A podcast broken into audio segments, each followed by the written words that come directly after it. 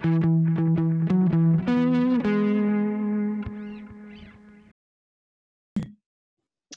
listeners, we're back with another episode of the Novel Expressions Book Club. I'm Natalie, the youngest sister. I'm Jess, the middle sister. I'm Pam, the oldest sister. And I'm Nancy, their mom. Today, we're discussing a book from an author who is new to this podcast, Colleen Oakley. The book is called You Were There Too. This book was recommended to us by Beatriz Williams. I mean, like, not personally or anything, but she endorsed it at a book talk at our local library where we were physically in the same room with her in person.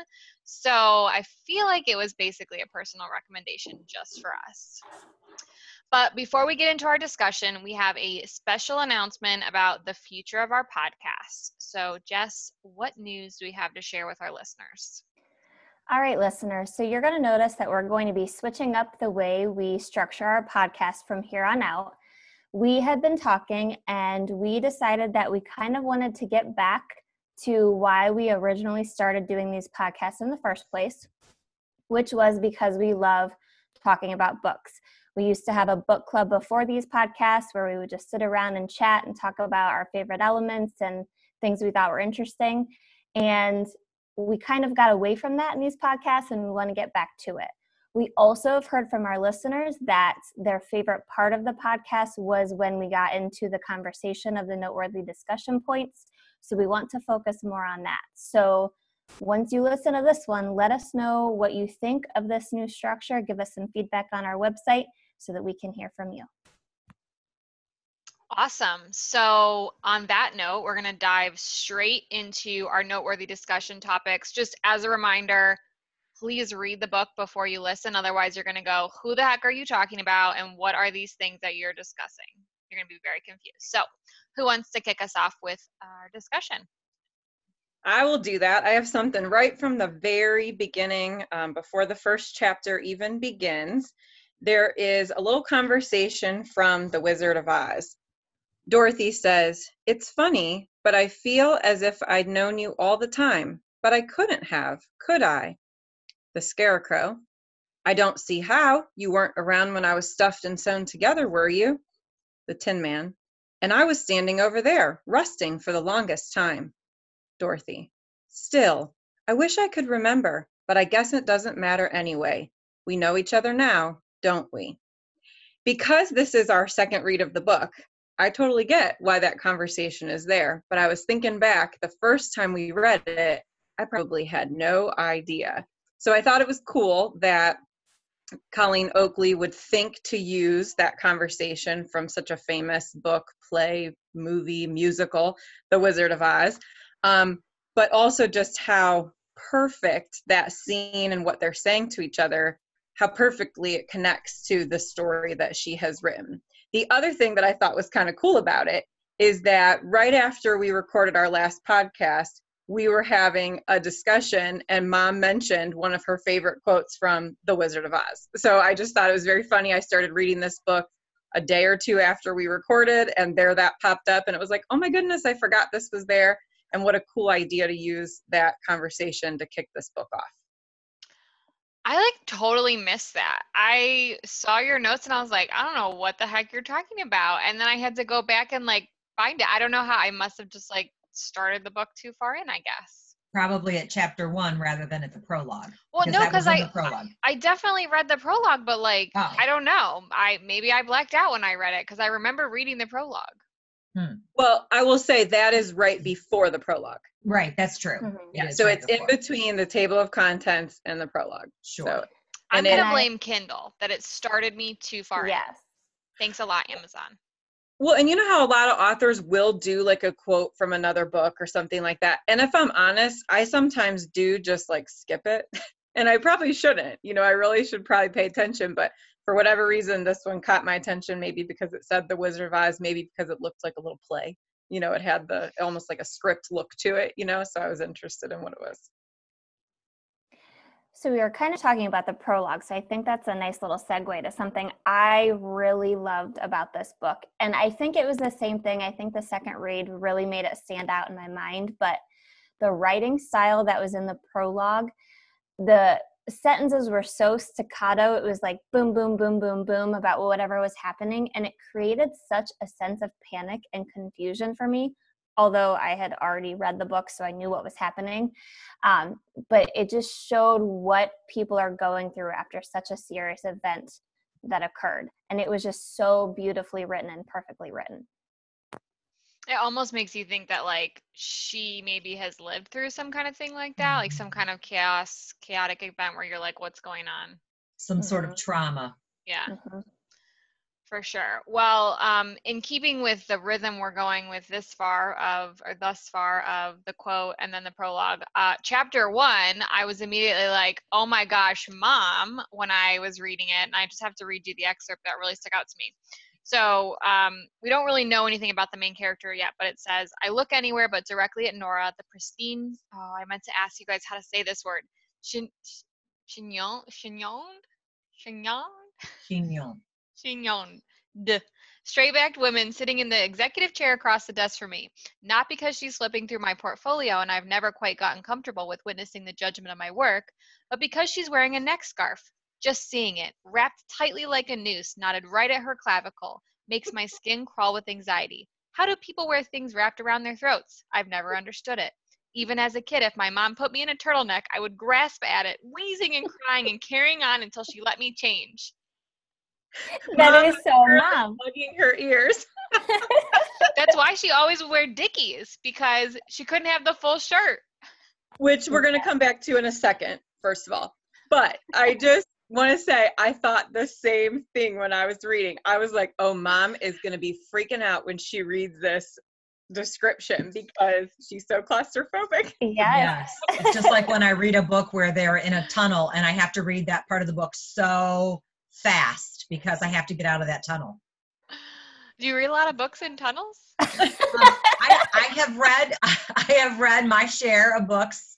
Uh, yes, that where they're in a tunnel or they're like in the like in the ceiling part. Oh, I let's not talk about it. Okay, move on. You know, Move we've on, talked often about like taking a train trip, and that I don't know. We might need to rethink that. There's a lot Right. of tunnels on train tracks. hmm I've been in a tunnel little before. I just close my eyes and sing a song or something. Oh, that's going to be great. okay, we have to circle back to the Dickie.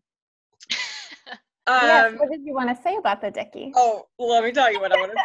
about it. so, first of all, yes, I'm so glad that you brought up that that was something that mom would often wear under a nice Christmas sweatshirt or sweater when we were growing up. Dickies were very handy. And you know, I thought they were a thing of the past. Oh no, honey. Oh, I know, honey, because of my recent encounter with Jess and her homemade Dickie.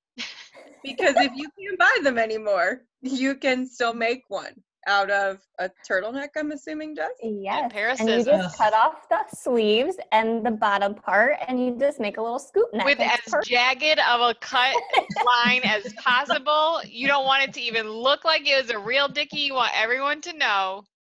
It was just I like a made this. quick cut thing because I was going to be wearing it the next day with my Christmas sweater. You know how that goes. Right, but you definitely answered the door with just a tank top and that on. I did. Maybe we should post a picture of my really cool Dickie. Which, by the way, girls, although you did Make sure you say one, Dickie. I I kept the old one just in case. You never know when you might need to. Right, Just if you want to wear 'em back to back. Just to clarify, we did not buy her a new Dickie Right. per se. Okay, we bought her a turtleneck tank top. Yeah. I mean, I don't it- know that like a sleeveless turtleneck is like leaps and bounds above a Dickie. It's still like a little bit questionable, but But it was it doesn't have a jagged cut. cut. Yeah, It was professionally cut. purchased from a store. And imagine if there had been an emergency and you had to go to the hospital and they had to take off your shirt and they saw your Dickie, your Listen, homemade Mom. Dickie. I learned about Dickies from you, so you're the reason I wear them. But I had one that was a real Dickie. Actually, You did South- not just have one. No, you're right. I'm just. I was just gonna say I had. I know I had a black one and I had a white one. I'm I remember exactly where you would keep them in our old house. Like it was in the uh, right hand top drawer of your little like makeup area. it was your dicky drawer. Also, can we do a word count on how many times mom just wanted to say the word Dickie? Dickie. Oh, right. So I said when Jess said she should post a picture of her cool Dickie, it was like, whoa, whoa, whoa. Oh my god. And then you get to the hospital and they see your little Dickie. Dickie. okay. Oh. On that note, one, I'll bring this back in, even though I took us off the rails there. That's right. I just had to throw Jess under the bus. Okay. So I'm going to go back to the prologue for a minute because uh, one of the things that really stuck out in this book for me was all of the figurative language and the Mhm. imagery. I mean, I know why Beatriz recommended Colleen Oakley because she is a very good writer. And so lately with my students, we've been doing a, a lot of analysis where we're looking at figurative language and how it impacts the reader and that sort of thing. So maybe that's why it was jumping out at me. But in that prologue, um, she says, The blood is everywhere, or maybe it's not, but like a piece of spinach wedged in a tooth, it draws the eye. It's the only thing I can see. And first of all, I thought that was such an interesting comparison this blood on her and around her, you know, to this spinach. But at the same time, oh my gosh, have you ever had that experience where you're talking to someone and they've got something in their tooth and you just can't help but look at it? So I thought that was a cool thing to add there. I will say I, I I've had that experience, but I we've had that experience on this podcast where no one had anything in their teeth, but mom was very worried that Jess had a gap between her front teeth because she paid for those. listeners, can you tell that they like to pick on me? Oh my This is goodness. that's a pick on mom. Yeah, I was gonna say, Mom. excuse me, they're slamming me, girl. Yeah, there is nothing wrong with There's your no gap. Yeah, the teeth Thank are you. perfect. I mean, You know what? You know what they say in England, don't you? Mind the gap. she minded it with her retainers every night. She probably still wears them. I Mama- have them. I don't wear you them. have your teeth? I paid good money for those. That's right. she really did. It must have been the lighting. Sorry. It was. Yes. was Or my old eyes. One of the two. Yes. so that was one quote that I wrote down that I liked. But another one for imagery, and this is much later in the book, chapter 16. Um, she says, As I stare at my husband, it occurs to me that marriage is a lot like a lot like that TV. The connection gets loose sometimes, even to the point where you think it might not work anymore. But then something jars it, and the wires slip back into place, exactly where they belong, lighting up the screen and bringing back the sound, everything working as it should. The imagery is really cool, but also, yeah, haven't you felt that way before? Absolutely, the truth of it. I, in fact, I that was one of the quotes that I was going to um, pick out as well, but I was kind of late to the um, to our document, and so I saw that you had already put it in there, so I didn't worry about it. But yeah, what a great, great comparison! What a great analogy! I Well, loved it. And I think it's this quote that there's later a reference. I don't know if it's the same chapter or another chapter where she then references back to this of saying, like, sometimes you just have to throw that TV out because it just mm, doesn't Yeah. work anymore. Yep, she did. Yeah. It's when Mia's trying to figure out, you Yeah. know, are she and Harrison still meant to be together? You know, is their marriage, you know, she's feeling very like w- with their their different feelings about the baby, you know, what are they going to do and and almost feeling like they don't have a connection anymore. but I thought it was a, a neat idea, especially um, I can remember when TVs would have loose connections. I'm sure they still do sometimes, but it was much more common and you know the static and we'd have to kind of hit the side and try to get it to work again. Um, and we probably all had something like that, you know, with that loose wire. And I just thought that was a a good way of of giving us that picture of what she was feeling and thinking about their relationship. I think one of the reasons why the figurative language and imagery worked so well in this book is because it felt like it fit Mia's character. Mia was such a mm-hmm. creative person. And that's actually one of the things that I loved about her. There were a couple times where she mentioned these objects that she came across. And she talked about how the object looked lonely or how it seemed lost or sad. And so she would pick it up and bring it home, like the mitten she saw on the bus, or she described a chair in her kitchen being super lonely. And something about that just really struck me because I, I can kind of see what she means about that. It seems sad just being all by itself. And I just, it just showed who she was as a, per, as a person. I just really loved those. Mhm. And I like how there was like a later callback to the mitten of like, I probably shouldn't have taken that because what if the person went back for it? Like now it's never Right. gonna have a mate. And that she thought about that. Yeah. Yes. Which That's is, why I, I really liked her. There were times when I was thinking, don't do something that's going to make me mad at you because I want to really like you. And she, all throughout, she just kept redeeming herself. And I just, she was just such a lovable character. And actually, that was one of the best parts about her is that she had this idea in her head of who she was supposed to be with based on these dreams she was having. That's what everything was centered around. And she finally came to the realization that why did I put this this like expectation on myself that somehow the dreams were more important than reality. And I mm-hmm. loved that she finally came to that point where she realized, what am I doing? I think her friend helped her with that too. She kind of said, "You're you're thinking of this like a game show, like you have to pick this curtain or this curtain or something like that." Mhm. Right. But I think Um, I think that's what happens a lot in our lives. We get stuck in this mindset of something, and as soon as someone can point it out to us that is that the only mindset you can have, or is there another possibility? It kind of frees us up to go, oh yeah, I don't have to believe that. I don't have to think that way. There's nothing that says that that's true. Mhm. So, and I really like that she was able to change that. I think Mia is so honest that that's part of what makes her likable. Well, and we get her internal thoughts and we get to hear her being honest about herself. And you know, I appreciate that when someone realizes they're flawed, realizes they're being a brat sometimes, that they're not being fair to someone. You know, mm-hmm. when she would have those internal comments like, I shouldn't do this, I know I shouldn't do this, or I shouldn't think this way. And then also, they're hilarious. Her Yes. thoughts are hilarious. So I could have recorded several, but the part where she's like out by the garden and she's just rattling on talking and she's like, "Oh my god, stop talking about chickens." Because she realizes she's just rambling and having this stupid conversation and she's so mad at herself. But I laughed out loud several times just by things that she was either thinking or something she just came out and said. Was so and funny. especially in a book that had some pretty serious uh, topics the fact that that gave us some comic relief was wonderful Mhm. Um, speaking of like Mia's random thing she says at her comic relief, the whole scarf triggering her gag reflex in kindergarten, like first of all, as someone who often gets their gag reflex triggered by other people gagging, I can relate to her. But the whole I guess maybe this just goes back to like the opening thing that I read of her claustrophobia. But mom, have you ever felt like gagging because you saw someone wearing a scarf? no but i will tell you that just like mia i believe that i can trace my claustrophobia back to when my brother used to beat me up and he used to pin me down on the ground and put his his legs on my arms and i would actually be trapped underneath him and i think that's where my claustrophobia came from so it's his fault Mm, yeah, blame uncle jim I think that's a good plan.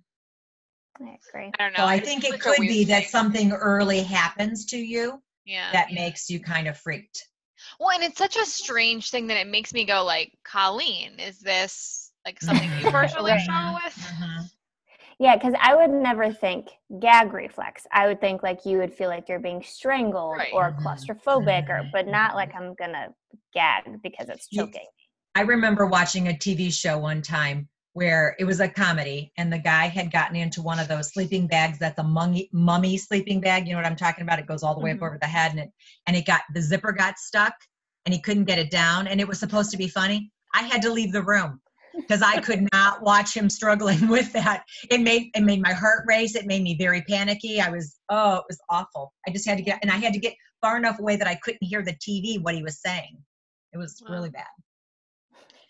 If if this wasn't something that Colleen experienced, then and, and I think this is true regardless, she's really good at character development. Yes. Mm. yes. You know, creating that character and thinking about how would Mia feel and act and what kinds of silly things would she say and how would she react to her husband.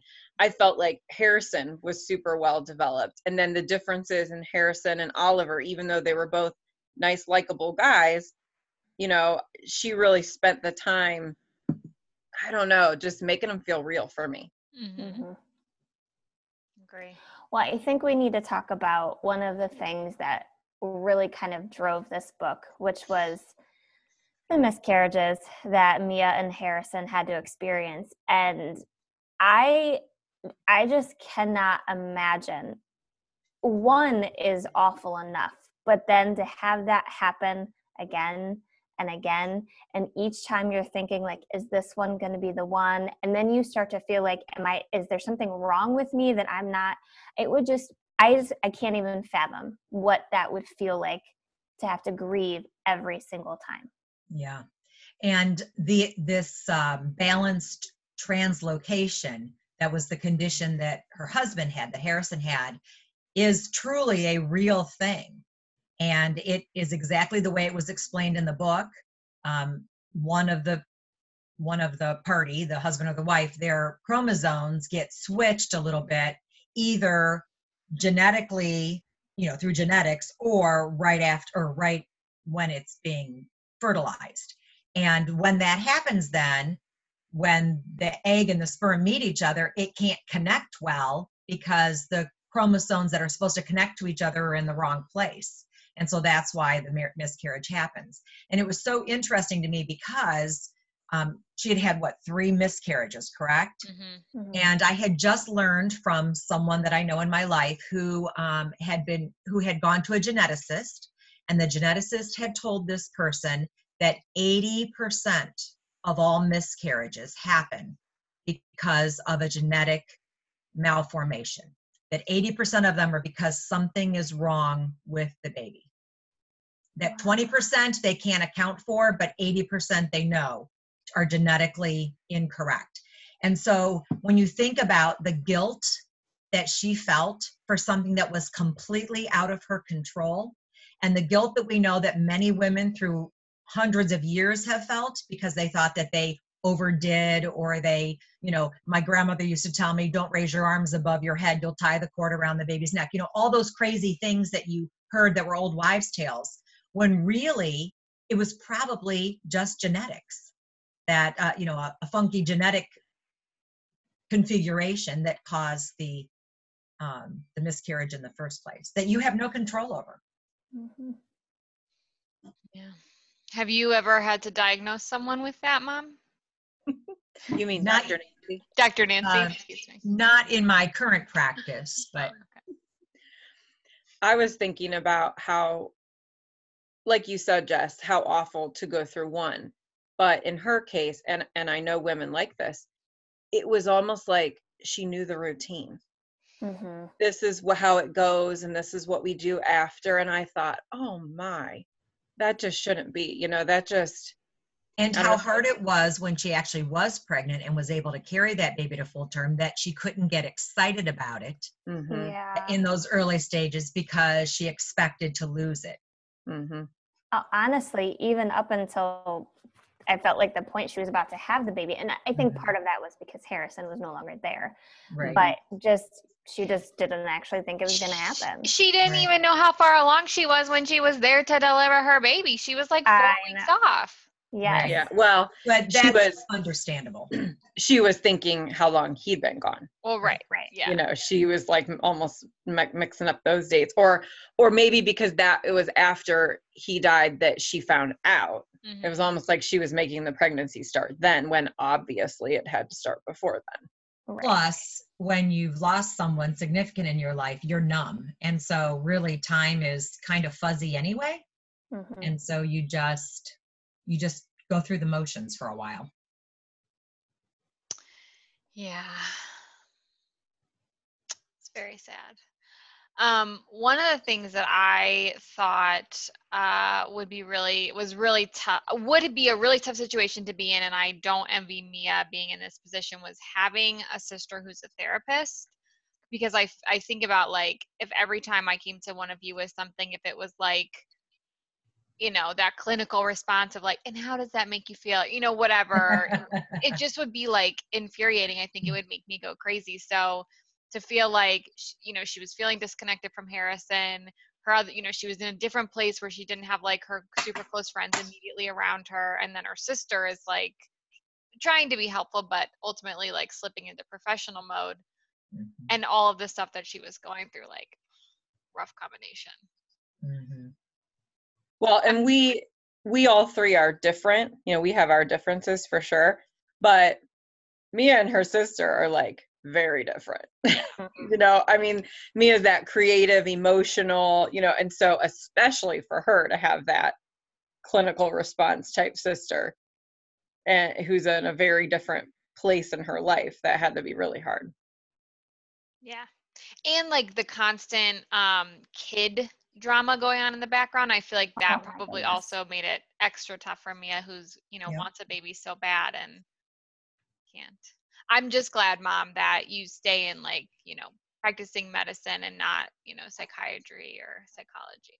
Well, I could Although do that. We're getting into the dream part next. You so like that's fine or like sex therapy. I know that's probably your other specialty. That's fine because I'm not going to talk to you about my sex life, so no worries. Um, yeah, I can't imagine you doing that. No. you might ask, but I might ask, but Move along, Jess. Move along. Moving right along to dreams.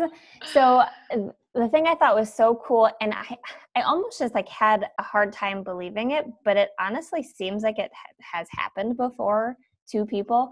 But mm-hmm. that the recurring dreams that she would have, where you know it's her and Oliver, and they'd each dream about each other, seems crazy and far fetched. But I was wondering if you girls have ever had a recurring dream, you know, for however long, and if so, what was it?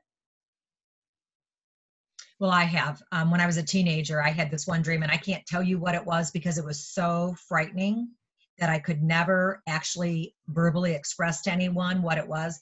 All I can tell you is that what, the imagery that I can give you is it was like a big chessboard, and there were armies advancing, and I was in big trouble. Hmm. So I, but- but that was as as much as I could tell you about that. Um, other than that, the thing that I used to be able to do when I was a teenager and I really, really, really loved, and I haven't been able to do it as an adult, is I could have a dream, wake up from it, think about it, go back into my dream, the same dream, and change things that I wanted different about it. Hmm. And that was just so delightful. The only one more thing, and then I'll shut up one other thing is that I, I will tell you this through the years, and this has been from the time I was a teenager until even now. I it's probably been a year or so since I had the last one, but I do dream about this one place, and I think it's a hotel. And I dream about it, and it's very familiar to me every single time I'm there, and I'm there for a variety of reasons. But um, but I feel like I know this hotel. And if I ever walk into a hotel that looks like this, I'm going to go, oh my gosh, that's it. And I don't know if that's because when we, when I was a kid, um, when I was in a baton group, we went to different cities, Canada and different cities up north, New York and whatever, or maybe I guess that's south, huh?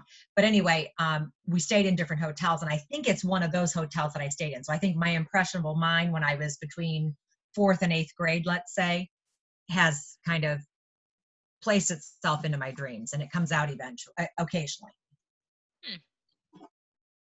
Ladies, am I correct in remembering that mom is the one who would be like, I had this super vivid dream and then cannot tell us anything about it? yeah Um, I 'Cause, believe like I feel the same way. I feel like you might have fallen out of your chair listening. to Allie. because, Actually, right. that's true. Yeah. because mom said, "Oh my gosh, I got to tell you guys about this dream." We were. I'm not really sure where we were, but we were all together, and um, I can't remember who who all was there, but we were. She proceeded every detail we would think it was going to be fabulous, and then we didn't really get any details at all.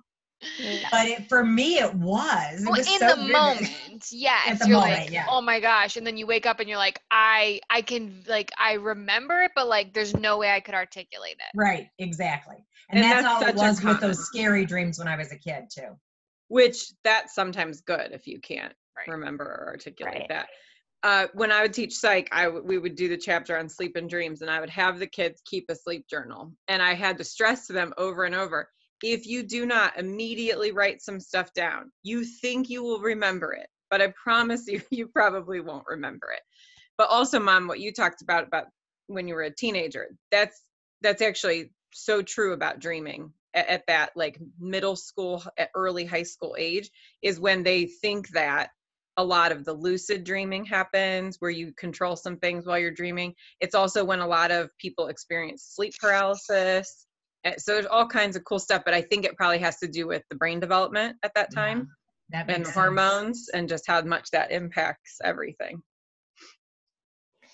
So, sisters, I do have to confess just one additional way that I am like our mother. I have found myself now that I have my own children who tell me their dreams, I find myself trying to analyze them like mom used to do to us. Isn't that really scary? It is. And then I'm like, what am I doing? I'm, I sound like Nanny. I need to stop. It's really bad. Well, you know, yesterday, um, the girl that shares the room with me, or the girl who sh- has the room, my classroom after I leave, I came in and told me about this crazy dream she had, and I proceeded to tell her exactly what it meant. Mhm. and she goes, "Wow, wow, yeah, you might be right about that." But it was so abundantly obvious to me what the dream meant. I couldn't believe she didn't put it together. You could be wrong. I don't Right. think I am. I'm sorry, I don't think that's possible. Remember, she's the dream doctor. Yeah. My medical degree says it. I know what I'm talking about. Okay. I mean, dreams could mean nothing. This one, if I told you this dream, you would go, "Oh yeah, you're right." Uh, Mm. I, I think that's probably violating HIPAA. That's why I'm not telling you. Well, I I want to do a little HIPAA violation. I'm not going to tell you about a dream, but Pam, you just saying you tell your students to keep a dream log reminded me that I have started to keep a log of weird things that um, Joe says to me when he's dreaming in like the early morning or when I'm trying to wake him up. So I have four things. I only have three things he said, and I'm I'm going to try to not laugh when I say these. The first one is. wait. So what comes out of daddy? I, I wrote in parentheses, said in a special voice, which is why I just said that like I did. Uh, Oh my gosh. this one, So what comes out of daddy? yeah. I don't know. Okay. Okay, this next one was, okay, are you guys done? You, are you seriously done? And then one time I said, I need, you know, you need to get up like I every single day five times. right. his response was I feel like Sam would say this, Pam. My character or me? Yes.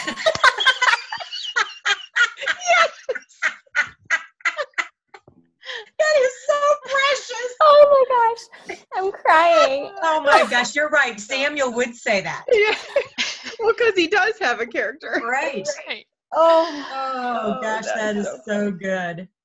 Oh, Super that's glad I a wrote great idea down. to write those things Those are brilliant. It's very interesting. now wait a minute, I just need to know. Did you get permission to say No, those? I don't in your- even think he knows that I write them down. Oh dear. Oh, even better. Now, does Joe um sleep, talk, uh, walk, or just talk? Just talk. Okay. I was gonna say, Pam, we could tell stories Oh, about lots your of stories on me. craziness. Yeah. Yes, as a were kid. teenager, young teenager, right? Like middle school. Yeah, I've Yep, gotten a big fight with mom over where the brown tent was, which we didn't own. but I wanted it, and I was so mad. I don't. And I mean, she- she told me this, but Yes, and she stomped up every single step back up to her bedroom because she was so mad at me because I would not tell her where the brown tent was. She was looking in the living room because, of course, that's where everyone keeps their brown tent. And then when she got upstairs, I heard this thrashing, thrashing, thrashing. I mean, it was so loud. I go up there. She was fighting to take her jeans off. I got Why was she wearing her legs.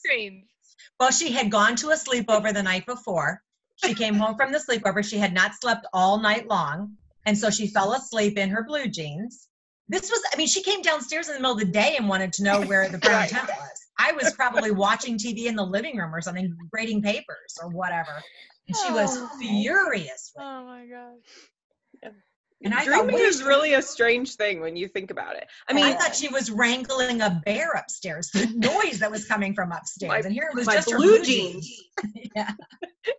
I love that she keeps saying blue jeans. I was just thinking that.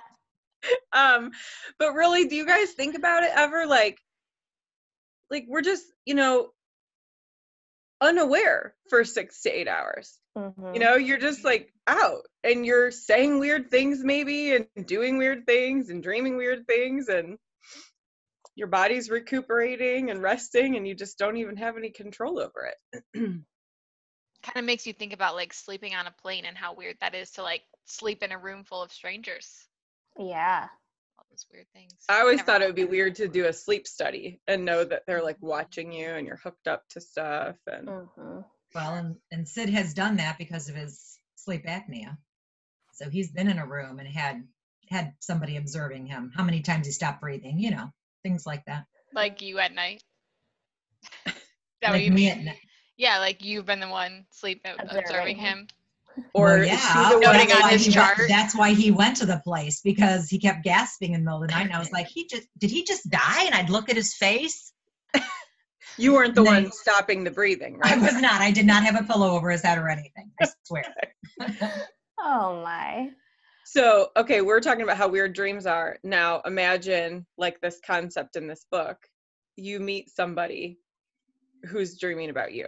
No, that's Like, Yeah. first of all, that just you meet someone that you've never met before and they've been in your dreams. and you Mhm. recognize them, yes. And then and then you find so Ugh. we should probably get back to that, but that's a Well, crazy idea. And the dinner scene where this comes out was just like hilarious. And Mhm. Harrison like having a little too much to drink and there's just the whole interaction of the fact that she's been dreaming about Oliver and like they don't really know them that well. This woman is like a, a patient of Harrison. It's just hilarious. yeah, it really And is. like also wild. hmm And Harrison has no idea what kind of can he's opening by Right, telling no. Oliver, "Oh, my wife had a dream about you." You know, because Right. you said he's kind of drunk, and so he's not really thinking of how that sounds. and he also doesn't know that Oliver has that same secret. Right. Nor does he necessarily know the nature of the some of the dreams that Mia was having about. Correct. Right. She definitely kept that to herself. Yeah, which The is other part, oh, go ahead. I was gonna say, do did we get clarity that like Oliver had similarly racy dreams? Yes. He did, He for did sure. say that. He his neck I believe his neck went a little bit red at one time when he was trying And to he said, needless to say, you weren't married in my dream." Right, or right, right. like that. Okay, yeah. which is why when she goes to that psychic that her friend just like coaxed her into going to and got that reading where they're talking about Oliver and he she said the psychic says he give you baby Mm-hmm. Mia could you imagine being her in that moment so freaked out about the fact that supposedly Oliver is going to be the one who gives But I just loved that line because later on, when you discover what it really means, I think I remember when I read it the second time, I thought, oh, I remember this now. I remember how he does this. I just Yeah. loved that. Well, and wasn't this didn't she go see the psychic after she knew about the translocation where like the chances of Harrison actually getting her pregnant were very low comparatively, Yes. right? So it's like Mhm. even more so like am I is he basically saying like I'm going to cheat on my husband? Mhm.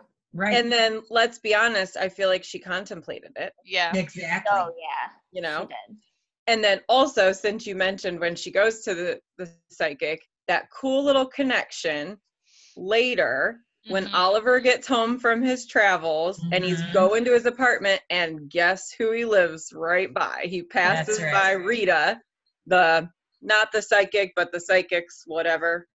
Translator. secretary, I don't know, Yeah. helper, whatever she is. the advertisement. so that's one of the things that so we're talking about mia and how she was potentially contemplating cheating on her husband and it, that was one of the th- those things like i said earlier if she had done that i would have liked her so much less in this book i'm so glad that she finally realized that things with Harrison, he was actually the one that she loves. And that even at the end of the book, when obviously he died, she still wasn't, oh, let me just get with Oliver because now Harrison's out of the picture. She Right. still was true to Harrison to the very end. I gotta tell you, I don't know why. I can't articulate, and this is just a feeling that I have, but I'm pretty sure that when I first read this book, I was far less Team Harrison than I was in this read. And hmm. obviously, like, we read this book, I think, in 20, beginning of 2018 into 2017, something like that. And maybe, I don't know, actually, that could be totally wrong. Regardless, I was in a different place in my life than I am now. And so I'm sure that's coloring my perspective on it. But it's so strange how I just felt like I didn't care if she was with Harrison in the last read, but this time I was like, what are you doing? Like, why are you being such an idiot? Like, fight for your marriage. Right. Mhm. And you know, this is something that hasn't really come up yet. I know Natalie's going to address it probably in a minute, but um, you know, we were so. I think it was. It would be easy to be focused on um, Mia's pain in losing those babies, but Harrison had his own horrific pain in that lo- loss of that little boy with a simple appendectomy, and you know he kept it all in which is why she wasn't really aware of how much it had affected him um, whereas she was much more demonstrative with her pain when it came to their own loss but i mean what a terrible thing for him to have gone through And like, not even just to lose a patient, but to feel like it was your fault because you had this bet and you, you know, were trying to, like, oh my, I cannot imagine that. I really can't. like I do dumb stuff like I can't even get like drop something on the floor and I'm like, oh my God, Natalie, you're J- Natalie, Jane, what are you, you know, like I berate myself over the dumbest things and to just uh, to just even imagine like something that serious. see when i I- do dumb things i just go well that proves you're human It's a good outlook.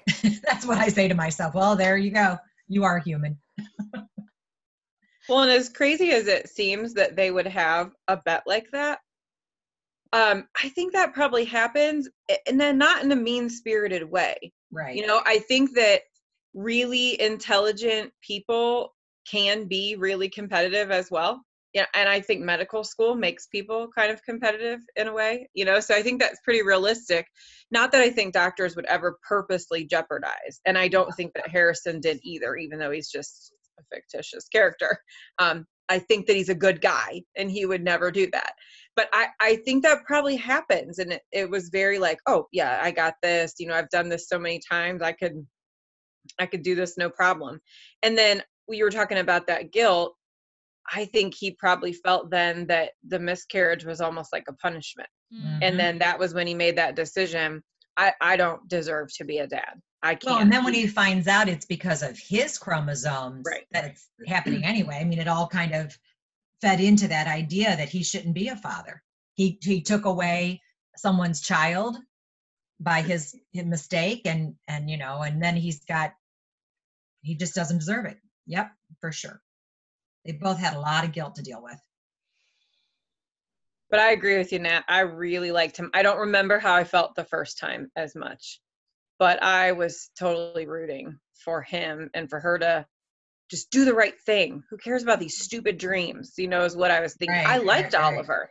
I Mhm. didn't dislike Oliver. And No, I think great guy. I think that a lot of times he was trying to be a gentleman.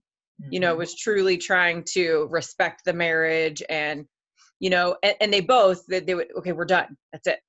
And then something would happen. And it's you know, we've read books and talked about that before, kind of that emotional affair. It can be Mm. super dangerous.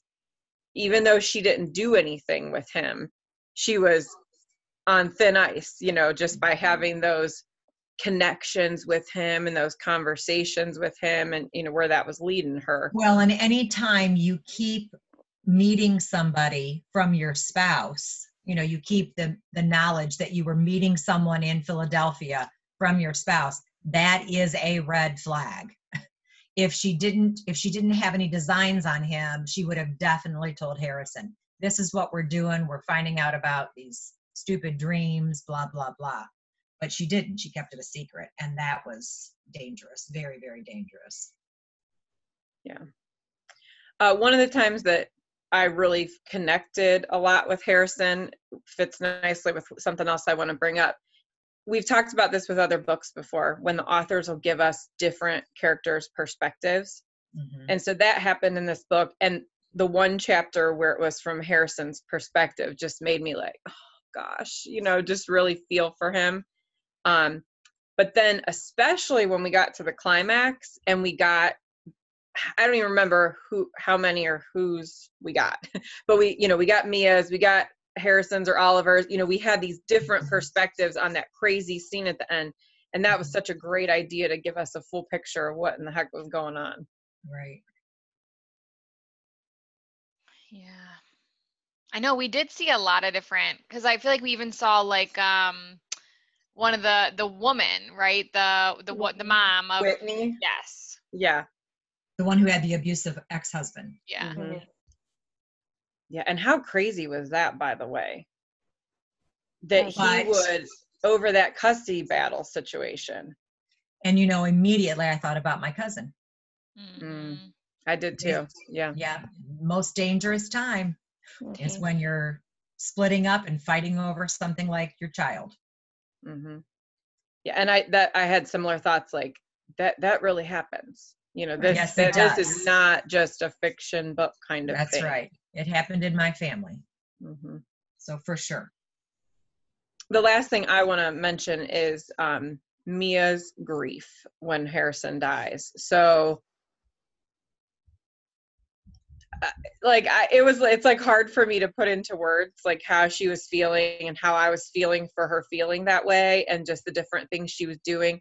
You know, like how she got angry at Oliver for saving her and not Harrison for Mhm. sitting there hoping he's going to live and then when the doctor walks out and she actually hopes that the doctor is going to walk to someone else and say that he didn't make it, it but I, I think I would do the same thing. That sounds like really selfish, right? But I think I would be the exact same way. And so I was I was a mess reading that part. I mean, and Mhm. you know how she was at home like just like just alone and and grabbing his clothes and trying to smell him i mean just all of that it was just so well written but it broke my heart and that's how you know it was well written Mhm. hmm The one part specifically that really got me crying was when she wanted to see him and she crawled up in the bed and snuggled against him because he looked cold, even though he had the blanket tucked around him after he had already died. And I just, like, I don't even, I don't know how I would handle that kind of situation. Be awful. And then to find out that you're pregnant, like, oh my, and like just only because you gave blood, like how Right. crazy. And then to be like, I, now I'm alone doing this, and the person I'm doing this with, eh, you know, the person that like created this child with me is the one who's died. Like, oh my gosh. i think about that a lot when um you know you'll hear of like in military or war situations you know when someone will go off to war and then the person dies and i, I think it'd be so bittersweet I think, you know, some people have this idea like, oh, but then you carry on that person through that child. And yes, that's true, but oh my gosh, it would be so hard. right. You probably fluctuate between, you know, seeing something in that child, like, oh, you know, that special memory of that person, and also sometimes being like devastated by that. right. I I just think it'd be so hard emotionally to do that. For sure. All right.